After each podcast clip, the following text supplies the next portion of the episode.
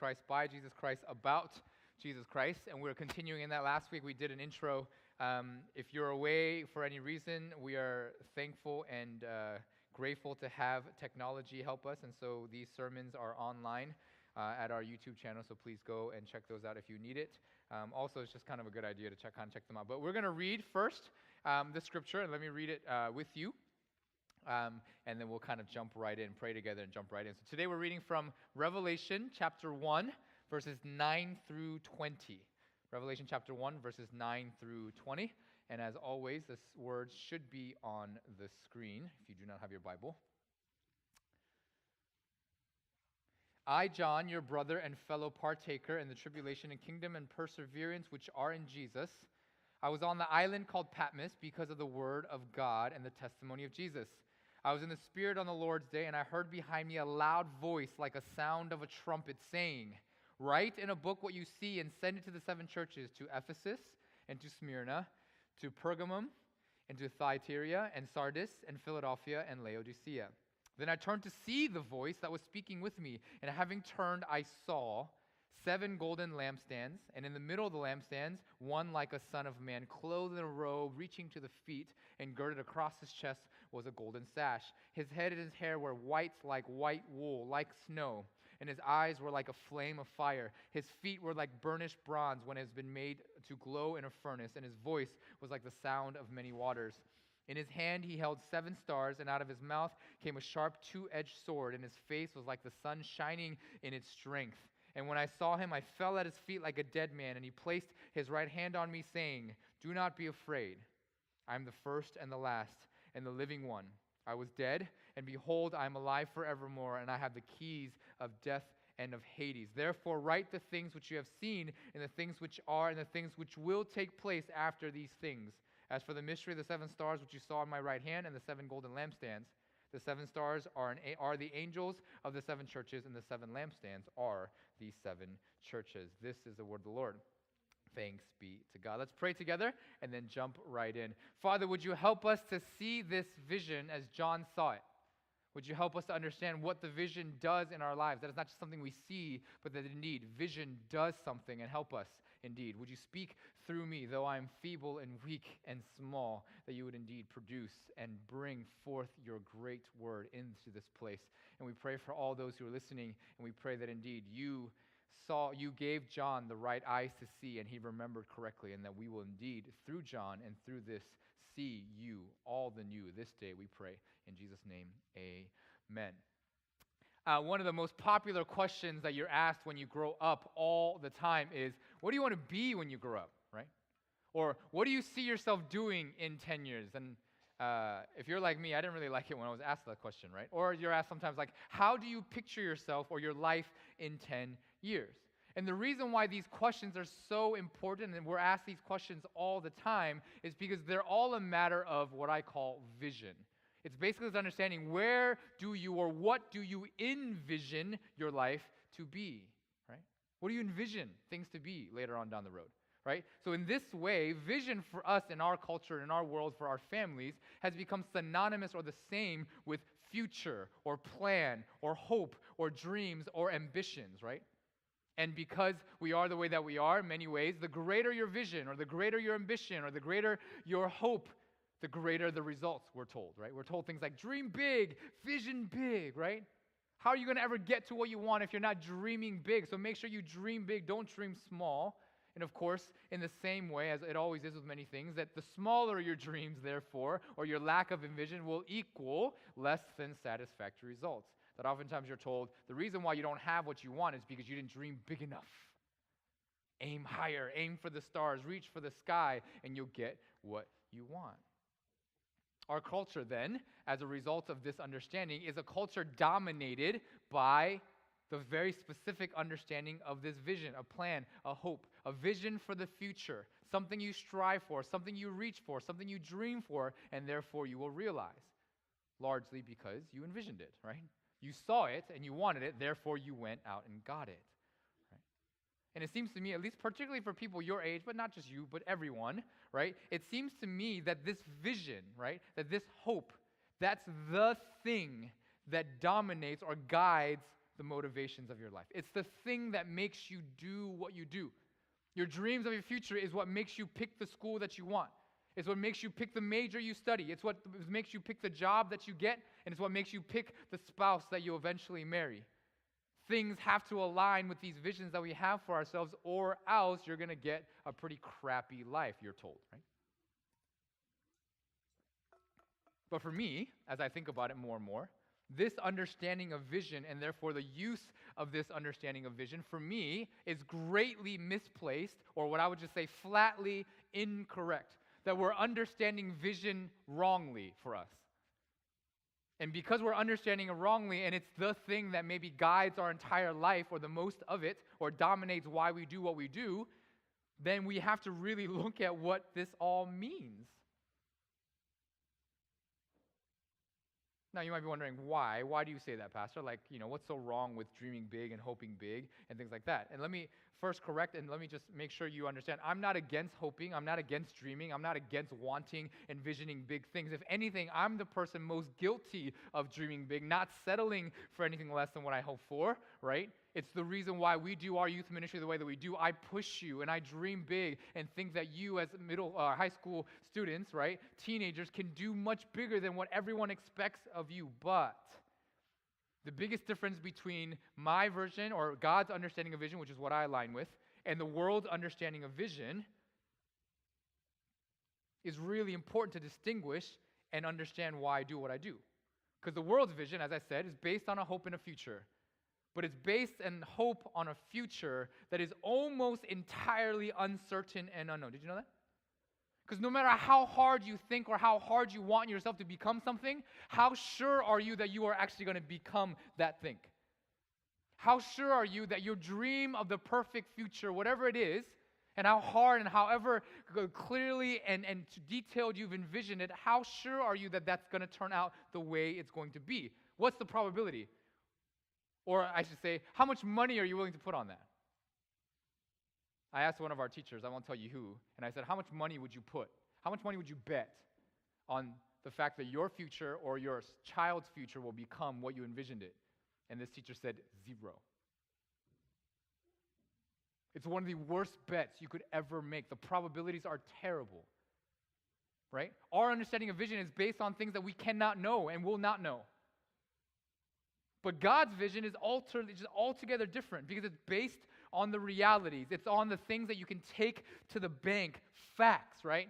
As we saw last week, God's vision is based on the things that are seen and unseen, of the future and of the present, but the things that are indeed true. The revelation of Jesus Christ by Jesus Christ about Jesus Christ, or the apocalypse of said Jesus Christ, is literally the unveiling, the revealing of something that was there that you just didn't see yet. God's vision is based on stuff that's true, not based on things you just reach out and hope for. Remember last week, there was a gift card sitting underneath a chair. The apocalypse of the gift card was that it was always there, or at least there since the morning, you just didn't recognize it. The vision of God are based on things that are real, not on things that are just hoped for, blindly hoped for.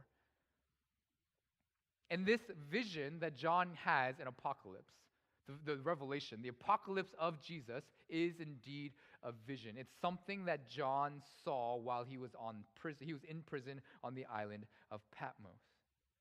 And again, I remind you, the purpose of the vision, the purpose of the apocalypse, the purpose of the revelation here, this book, is to set our current present in light of the reality of what is to come, which is to say, Jesus is coming again and redeeming everything, bringing a new heaven and a new earth, and that changes things. And also, the present reality of the present.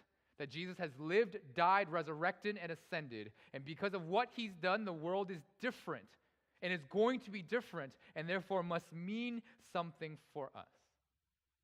So, visions, as Eugene Peterson, the famous author and the writer of the Message Bible version, right, says, visions, if they are truly visions and not wish fulfillment dreams, they make something happen. Visions, or vision in God's understanding of it, they're not a wish upon a star, I hope, but I have no real clue if they'll ever happen, hope type visions. They are, because of what I know is true, I know things are and will be a certain way types of vision. And I think, as John did and the people of his time did, we need vision more than anything else, maybe. And our youth group, I think, needs vision. So today, as we kind of continue this journey through the book of Revelation, and we'll continue it for the next little while, right? We want to ask three questions. Why did John and his people and we, therefore, need vision or this vision? What did John see in this vision? And three, what does the vision do for John, for his people, and more importantly, at least in our setting, for us? Right? So, why did they need it? Why do we need it? What did he see? What is the vision? And what does the vision actually do? Cool? That's what we want to go through today. So let's jump right in. First, why the vision? Let me give you a little background on what's happening here. John, the Apostle John, right, the writer of the book of John, the beloved disciple John, he's in prison. And he's in prison as a political prisoner. And he's put on the island of Patmos basically to rot and die there, right? And so imagine kind of, uh, who's seen the movie Castaway? Right? You've seen that movie. Tom Hanks is on this remote island. He, nobody knows where he is. It's kind of like that. Imagine being on that island, but make it doubly worse by being in prison, surrounded by prison guards on an island that's remote like that. So they put him there literally to rot. And John is there in prison because of a Roman emperor named Domitian or Domitian, or however you pronounce his name, right? And, and, and this, uh, this empire, uh, emperor is a very insecure man. And so, because he's insecure, and like every king you kind of find throughout history, their insecurity drives them, right? And it drove him to decree that everyone in the kingdom, everyone in the empire of Rome, worship him as God, as Lord Caesar. And so, you had to call him Lord Caesar. Caesar Kyrios, right? Lord Caesar. But John, because he is John and he knows some things about who God is, he goes, wait, no, no, no, I can't do that because there's only one Lord and his name is Jesus. And so John politely refuses. And in his, in his refusal to worship this emperor, he then becomes an enemy of the state, an enemy of the empire, so called, right? But rather than killing John, which is what the emperor would have done to most prisoners like this, or most enemy of the states, he then sends him to prison because uh, I think the emperor and people knew back then that if you killed the leader of a major movement, which Christianity was at that time, then what it does is it just makes the people you know, drive harder and become bigger and bond together. So instead of doing that, rather than killing him, making a show out of it, he sends him to this remote island called Patmos and says, you know what, why don't you go there and die and just rot, right? And so now, John, the Apostle John, leader of all these churches, right? Is in crisis. He doesn't know what to do. Because to him, it seems like the gospel has lost. It seems like the gospel is powerless against the mighty empire that is Rome.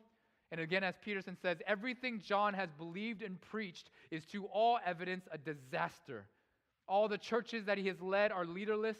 Everything seems doomed. The future that he thought was going to be amazing, right, is all going down the drain. And John, I think at this point, is wondering if Jesus is truly Lord, as I believe he is, then how come he can't take care of his churches? How come he can't take care of his pastors? How come he can't take care of his people? What do I do now? And I think for many of us, in many different situations, we feel this way, don't we? What do I do? Where do I go?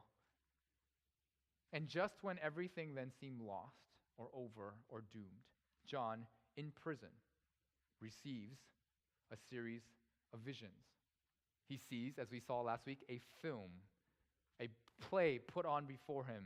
And because he sees what he sees, everything changes.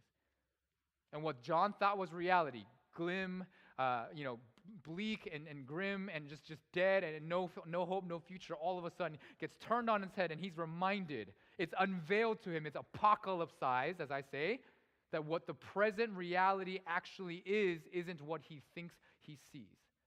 And so, for the vision that John sees, again, God's vision, the vision that he sees rescues John because it actually makes him see what reality truly is. And I think if we're being honest, our churches, our church here, and the churches of the world today, we are in the same predicament. As I said last week, this revelation is for people in crisis, and that's who we are. Our churches, we're in crisis. We're falling apart at the seams. We don't know where to go. We don't know how to answer many of the questions that are out there. Answers uh, questions of homosexuality, questions of natural disaster, right? questions of things in the church. We don't, we, don't, we don't have any answers. We don't have anything to say, it seems, on all of these. And so, what we need, as John needed, is a vision of what is reality. Not something we hope for, something unknown, but something that is actually true. So, what God is doing for John and what He's doing for us is helping us to see clearly, is helping us to put on glasses. I got a haircut the other day, and when I get a haircut and I, and I forget to put my contacts on, I go in and, and my uh, hairstylist is cutting my hair, and I, can't, I literally can't see anything. Like I have no idea what she's doing, so I can't even comment and be like, "Oh, you did that wrong." She she does it she does it wonderfully every time, right? And then it happened that I was sitting there like like this, and she was cutting my hair, and then she was done, and she generally shows me. She takes a mirror and like she shows me everything, right? So she picked up a mirror, she put it there, and I said, "Judy, I'm so sorry." She said her name is Judy. I can't see a thing right now. She goes, "Oh, I'm so sorry. I'm so sorry." So she gives me my glasses. Like, ah, okay, I can see now what it looks like. That's what Revelation is doing. My haircut was already as it was. It didn't change because I put on my glasses. I just can now see it for what it is. So that's why he needed vision. Second, then, quickly, what did John see? And we're going to go through a lot because he saw a lot, but this is really cool. What did John see here? This is the first of seven visions recorded in the book of Revelation. Okay? And this is what he saw. Let me read it to you again. It says, John sees seven golden lampstands. In the middle of the lampstands, one like a son of man, clothed in a robe reaching to his feet, girded across his chest with a golden sash. His head and his hair were white like wool, like Gandalf kind of thing, right? Like snow. And his eyes were a flame of fire. His feet were burnished bronze when it had been made to glow in a furnace. And his voice was like the sound of many waters. In his right hand he held seven stars, and out of his mouth came a sharp two edged sword, and his face was like the sun shining in strength. Whew, it's a lot. We're going to go through all these little by little. Follow with me here, okay? Let me tell you what all this means. And as a, as a precursor, just understand all these things he sees is Jesus, okay? So, first, the seven golden lampstands. In Exodus 25, 31 through 39, it tells us that outside of the temple, and the, for those of you who don't know, the temple is kind of like an onion, and you peer outside the layer, so each layer gets more and more holy as you go. And the inside of the, uh, of the temple is the Holy of Holies, right? Right outside the Holy of Holies, right, on the south side was a seven branched lampstand. So, what first thing that God is telling John is that the area he stands in right there is like the Holy of Holies. The prison of Patmos has now become a sanctuary of worship. And then, of course, Jesus tells us later that the seven lampstands represents the seven churches that he's writing to. Okay, so that's what the seven golden lampstands means. God is transforming Patmos, this island that he's supposed to rot on, into a worship place, into a, the holy of holies, into the temple. And then he says that in the middle of these lampstands, in the middle of this holy of holies, in the middle of these seven churches, he sees one like a son of man. And if you were here a few years ago, we went over what the Son of Man means. Let me remind you, right? The Son of Man, or a Son of Man, is the most popular way Jesus refers to himself. That's the name he likes to use most often throughout the entire Gospels. He calls himself Son of Man like a ton of times. But the word or the term Son of Man comes originally from Daniel 7, 13 through 14.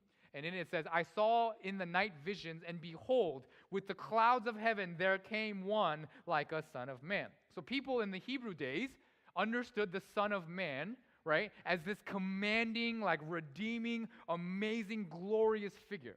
They understood the Son of Man to be someone who's going to reclaim all the splendor of Adam that they lost in the fall, reclaim all the descendants and their glorious riches. And basically, the Son of Man was going to rec- uh, just rescue everyone. It was like the superhero of all superheroes was the Son of Man.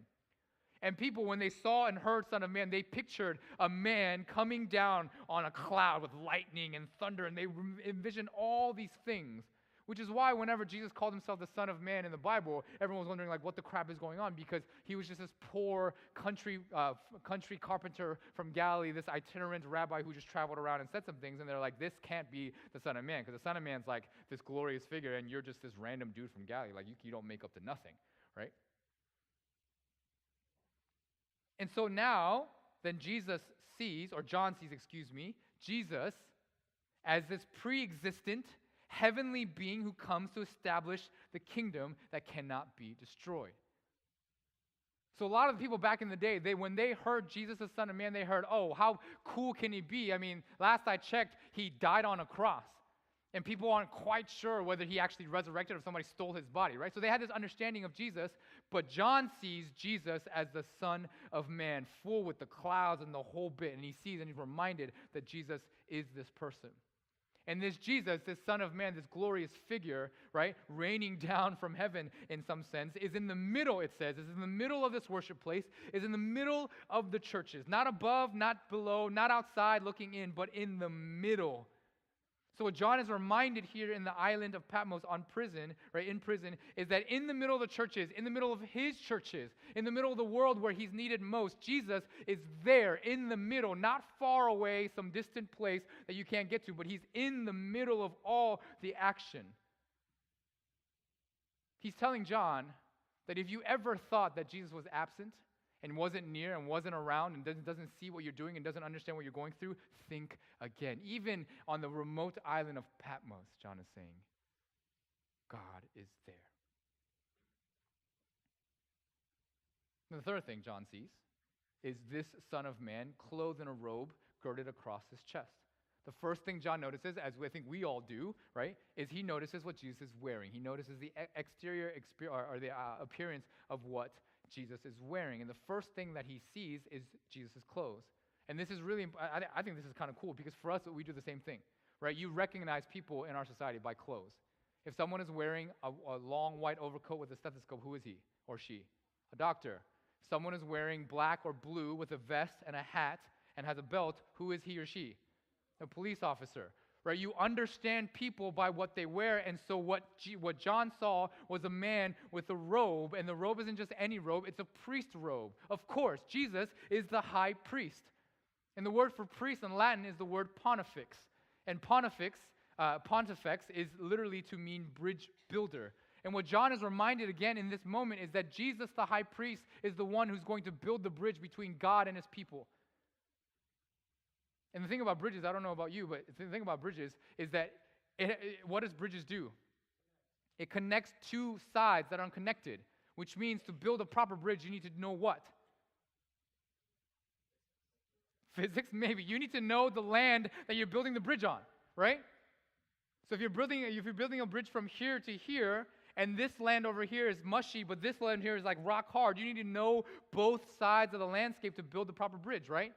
So Jesus the priest, the bridge builder, is literally the only person who knows what it's like to be human and God, and therefore the bridge builder. And John is being reminded again of who Jesus is. He's the bridge builder, he's the priest. He's the one who's going to connect the people and God, not anyone else. Be assured. And then he's told that he's wearing a golden girdle, a belt.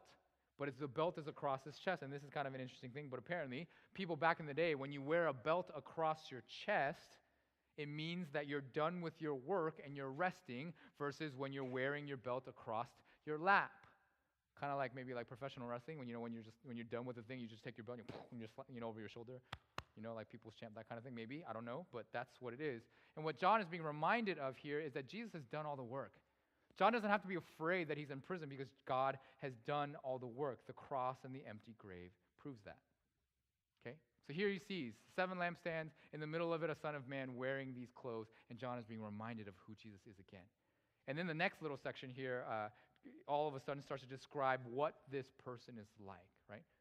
So after you see what the person is wearing, where he's standing perhaps, then you start to describe a person's features, which is what we do right? When you ask, hey, who is so, what is so and so like? And be like, oh, you know, Philip is wearing this and this and this. And then after that, he's like, oh, he's got this kind of hair, he wears glasses, and he's got this kind of a build, all that kind of stuff. That's how you describe people. And that's what John starts to see. And he starts to describe Jesus this way, okay? But first, before we get there, a little nerdy note that's important here. In the Bible, there's this thing that's used all the time, a literary device called a chiastic structure. And the chiastic structure is basically in the, in the, in the, in the form of a V right? And it's basically this idea that in literary, uh, for us as Western people, when we read stuff, we always go linearly. We always go one, two, three, four, five, six, seven. And there's seven descriptions here, right? It describes head, eyes, feet, voice, hand, mouth, and face. Hand, mouth, and face. Seven, right? And so for us, when we read it, we always read it from one to seven, so that the end point, the most important thing is seven. But in Greek, right, and in, in, in, in the Bible, particularly in a lot of the Psalms, they're read in a chiastic structure. So imagine a flying V of ducks right? That the head point, the V point, literally like this, is the center point. And so when we look at this, when we see the descriptions of his head, eyes, feet, voice, hand, mouth, and face, the face isn't the most important thing, it's the voice in the middle.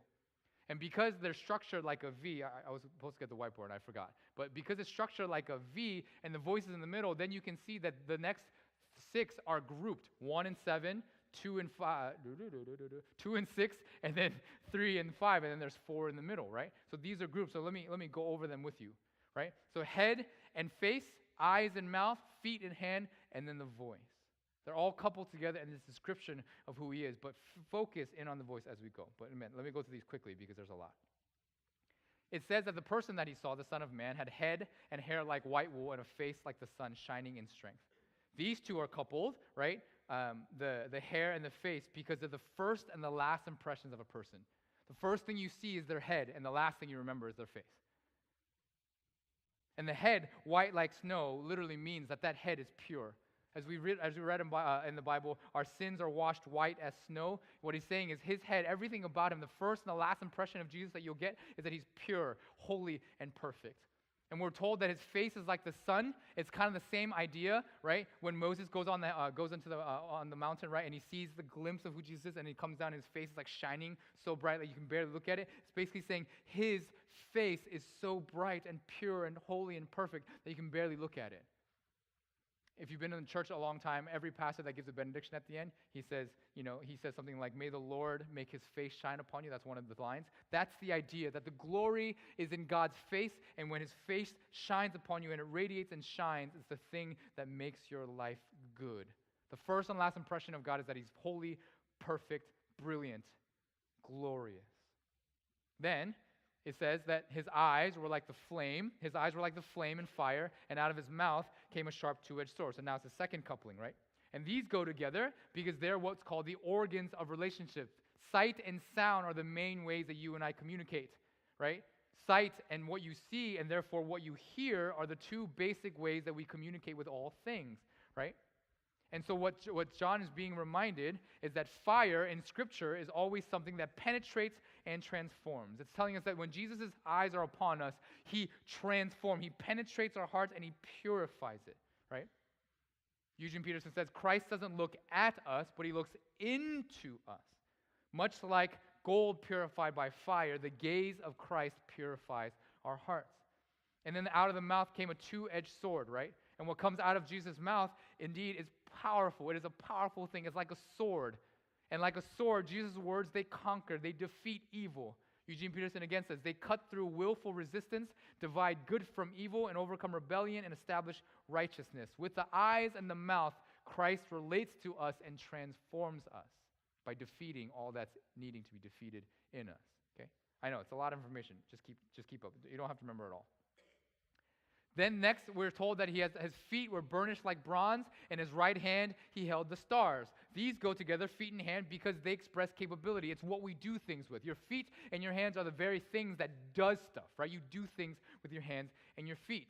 Now, the interesting thing about bronze in Scripture, right? Bronze in Scripture is a combination of copper and iron, right? And the Son of Man comes from the book of Daniel. And if you, who knows the uh, name of the king in Daniel? Who's the, who's the king's name in Daniel? Name of the king. Ne- Nebuchadnezzar, right? And in the very beginning of Daniel, King Nebuchadnezzar has his dream, right? And he has his dream, and in the dream, he sees a statue, and the statue has a head of fine gold, a torso of silver, belly and th- uh, thighs of bronze. I don't know why that's there, but legs of iron, and then feet apparently are mixed with iron and clay.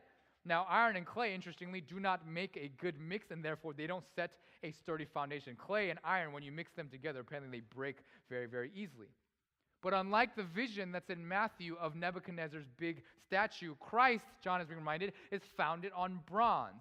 Iron was known back in the day to be strong, but it would rust and therefore just not very durable. Copper doesn't rust, but molds really well and mixes really well with other things. And so when you co- combine copper and iron, you get bronze. And what, what John is seeing is the fact that Jesus is founded well. His feet are firmly founded on things that last and are strong. They're never going to die, and they're purified by fire.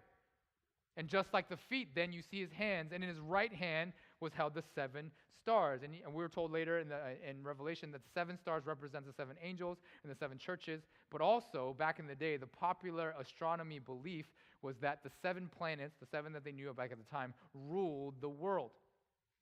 And right hand right? Because against people in, the, in this world, are right hand dominated, is the hand of readiness. So, for instance, a soldier who has a sword in the right hand is ready for battle, and a hammer in the right hand of anyone is ready to swing and nail something. So the fact that Jesus has the whole world in his hand and it's telling us that he's ready to rule the world. The planets don't rule as many people believed. Jesus does.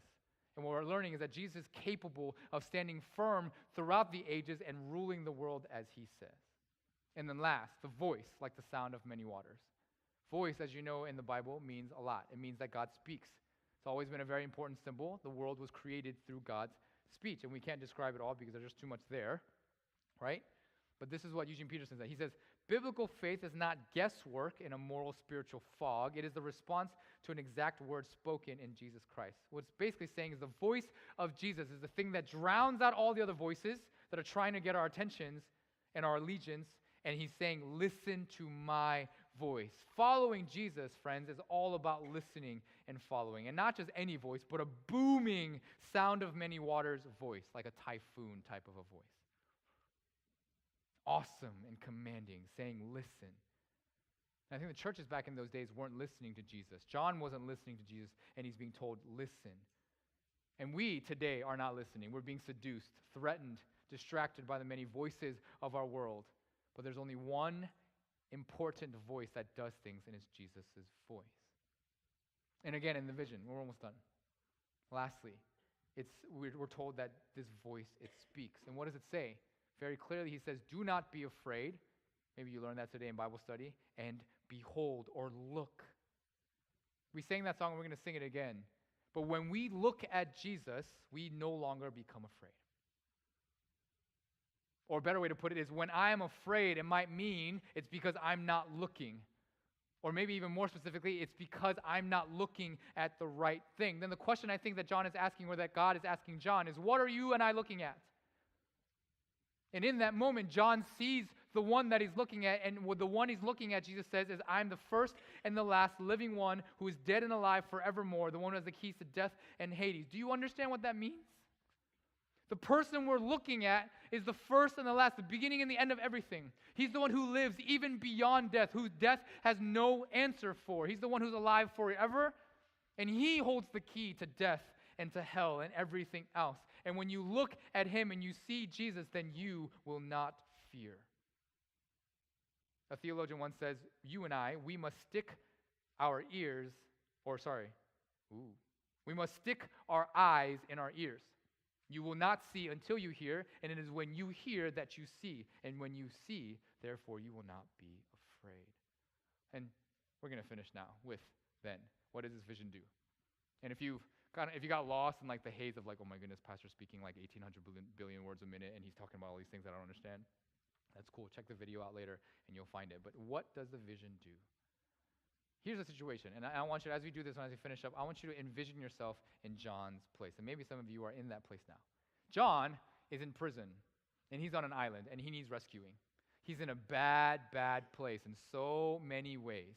And because he's in a bad, bad place, Jesus gives him this vision to rescue him, to transform him, and to renew him. And I think for some of us, we know what this feels like to be in his shoes. We know what it feels like to be in a place where we feel like we're in crisis, where we feel like we're down to our last hour, where we feel like we don't know what's going on, what it's going to be, and how we're going to get out of it. And we just feel this way. And I think as Christians, as a church, we feel like this today for me, when I think about the when I think about who's going to become president, I don't know what to do, to be honest.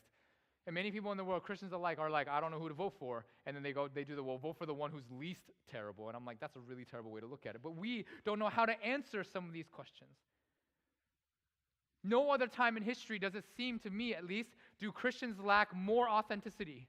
Do Christians lack conviction? Do Christians lack understanding of who God is and therefore who we are and the lives that we're supposed to live. The gospel we live and the things that we do is this mixed nature of all these different voices in our mind, and we don't know what it is that we're looking at.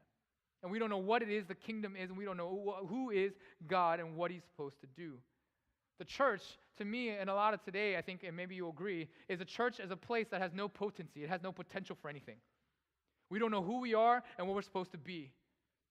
And I think it's become this way in a lot of ways because everything that you do here has become very routine. Everything you do here has become very same, right? That the Bible has become this encyclopedia for knowledge, right? Or as Eugene Peterson says, the Bible has become something with no more plot than that of a phone directory. Like this thing means nothing to us. What we read is just knowledge. But what we have in Scripture is Jesus, this grand figure, this God that is unlike any, who comes down and rescues us. Who doesn't just tell us what we're supposed to do and not supposed to do.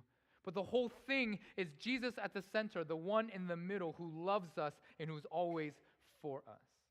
And so here's what the vision does. And this is what I would hope for us as we finish. The vision, as it does for John and for us, it puts Jesus at the center. It makes him the central figure, the central focus, with everything revolving and reorienting around him.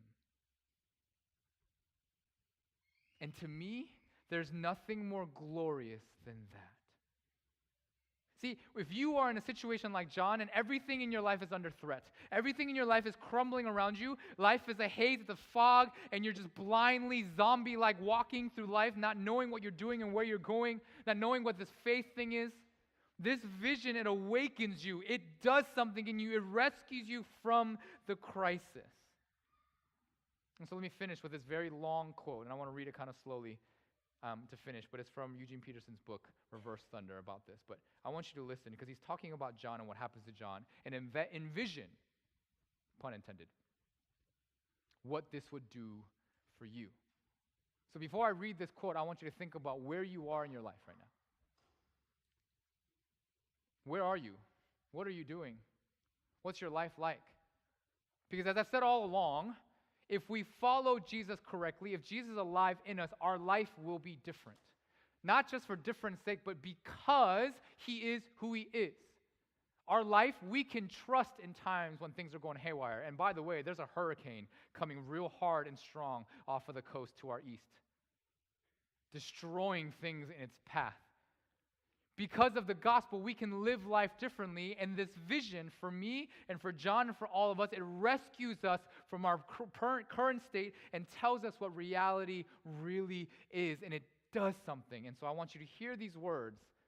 Imagine whether you're in John's situation in prison and alone and thinking you're going to die and everything around is crumbling, or whether you're just bored out of your mind because this church thing means nothing to you because the words that come out of my mouth or the words that are in here mean nothing to you because it's just boring stuff that you've just gotten so used to, then I pray and I hope that this vision of the one like a son of man standing in the middle of the lancet, girded and clothed with all these things will rescue you. But hear this quote as we finish. Prior to the vision, St. John is on prison, in, on, uh, on the prison island in ec- isolated exile. He is cut off from his churches by a decree out of unholy Rome. Rome is the ascendant power of the day, and the gospel has been proved weak and effective against unstoppable evil. Two generations after the euphoria of Pentecost, it's when 3,000 people came to Christ all at once, and the Christian churches exploded. That's what Pentecost was. Two generations after the euphoria of Pentecost, it is thoroughly discredited. Everything St. John has believed and preached is to all evidence a disaster. Maybe you feel that way. Everything you believe seems like crap. And then, without a single thing having happened in Rome or in Asia or in any other, uh, any other area, no earthquake to change the face of the earth, no revolution to change the government in Rome, literally with nothing happening, all of a sudden, St. John is on his feet. He has a message, he has a job, he has a means for bringing God home to the people and the gospel to the world. And the only difference between St. John the prisoner and St. John the pastor is Jesus Christ in vision and reality. St. John is away from his churches. He's fretting from lack of intimate knowledge of what his people are doing. He sees then the penetrating and attentive eyes of his saviors, of his savior, excuse me. St. John, weak from confinement, sees the strong, burnished feet of the Lord. St. John, used to speaking with authority to his often straying sheep, but now with voice hears the authoritative voice of the ruler of the church and the world. St. John, homesick for his congregation, sees them held in the right hand of the shepherd of Israel. St. John, at the mercy of the political sword of Rome, sees the word of God proceeding sword like and not returning void. St. John, nearing the end of his days, sees the presence of a radiating Jesus Christ throwing blessing on all the people. So, by virtue of vision, the crushed exile becomes a vigorous prophet. In times of crisis, like ruined Samson in the temple of Dagon. Remember when Samson was at its end? he receives a fresh visitation from God, which delivers the people from oppression. Vision, if they are truly visions and not some wish fulfilled dream, make things happen. St. John, exiled, is not. St. John is now empowered. The vision did this. From the rocky Patmos, he's lifted to the realms of the Spirit and given the Christic vision. He's returned to earth and made a pastor again, but this time a pastor with power. Rome shut John away so his churches could neither see nor hear him, but the Spirit filled his eyes with sights and mouth, and with his, the Spirit filled his eyes with sights and his mouth with speech that has given sight and direction to Christians ever since. The banishing decree of Rome was itself banished. See, anyone can dream up a happy ending to a story, but it is indeed, in the end, a poor joke for those who are oppressed and persecuted, for exiles and strangers. A vision, though, sees what is actually there, not what frustration would wish were there. In dreams begin responsibility, but in visions are born realities. As I invite the praise team up, I want to leave you with this thought. If you're wondering why you're not living this life the way you're supposed to, it's because what you are seeing is not reality. It's because what you are seeing is scaring you. But what we should be seeing, because we're the people of God, is God, the Son of Man, coming down with the stars in his hands, out of his mouth coming a sword that'll defeat all evil with power and glory like you've never seen before. And when you see this vision, your life will change. I use basketball examples all the time because I think it's so apt. But if I was going up into a tournament and my squad sucked and I thought I was going to get run out of the gym, the thing that will rescue you, me from that crisis of losing would be to see LeBron James walking in through that door saying that he's on my squad. Then everything is all right. Why? He's got it. See, a vision rescues us from our current predicament. The vision tells us what is real and the reality of our situations, friends, and we, I think we need to see this. Is that no matter what you think your life is, the reality of the, the fact is that God, the Almighty One, says, I am your God, you are my people, and I will rescue you, I will save you, I will love you for all eternity. The only thing you must do is to see and to believe what you see. Is this who God is? Is this what you see? And if it is, friends, I believe your life will change. Our life will change. Because visions, they do stuff. If you are feeling in a place, and we'll pray,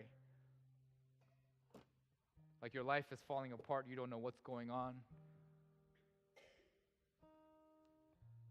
then what you need to do is, as we talked about last week, kneel and believe that God is the one who's got it all in control. That He's on your side, He's on your team, He's yours. If you're deathly afraid, seniors, that you don't know what's going to happen with your life next year, where you're going to go, can God, the rescuing one, take you to where you need to go as long as you follow Him? If you think any situation that you're in, any relationship that you're in is unfixable, broken to the point where it can't get any better, will not God, who dies so that we don't have to, will not He then rescue that relationship as well?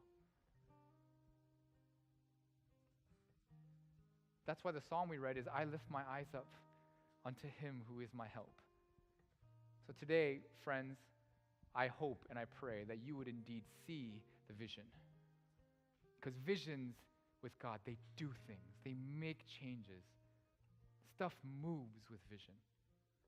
And may you see then the glory of God and the goodness of who He is. And trust what you see, and in seeing, have life.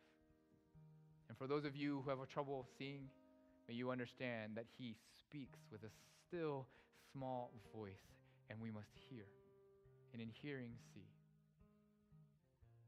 So as we begin, and as Philip leads us into worship, take a moment and and think to yourself, God, what is it that I see? Who is it that I see? Who is it that I hear? What is it that I hear? And may I hear you, see you, know you, and have life in you. And I pray over all of you, whether you're on in prison on the island of Patmos, or you're in the glorious riches in the kingdom in a palace somewhere, that always and forevermore your vision would be on God and that we as a community would be people who help each other see. For that is what we're here for. So take a moment, reflect, pray, and then we'll jump into worship as Philip leads us.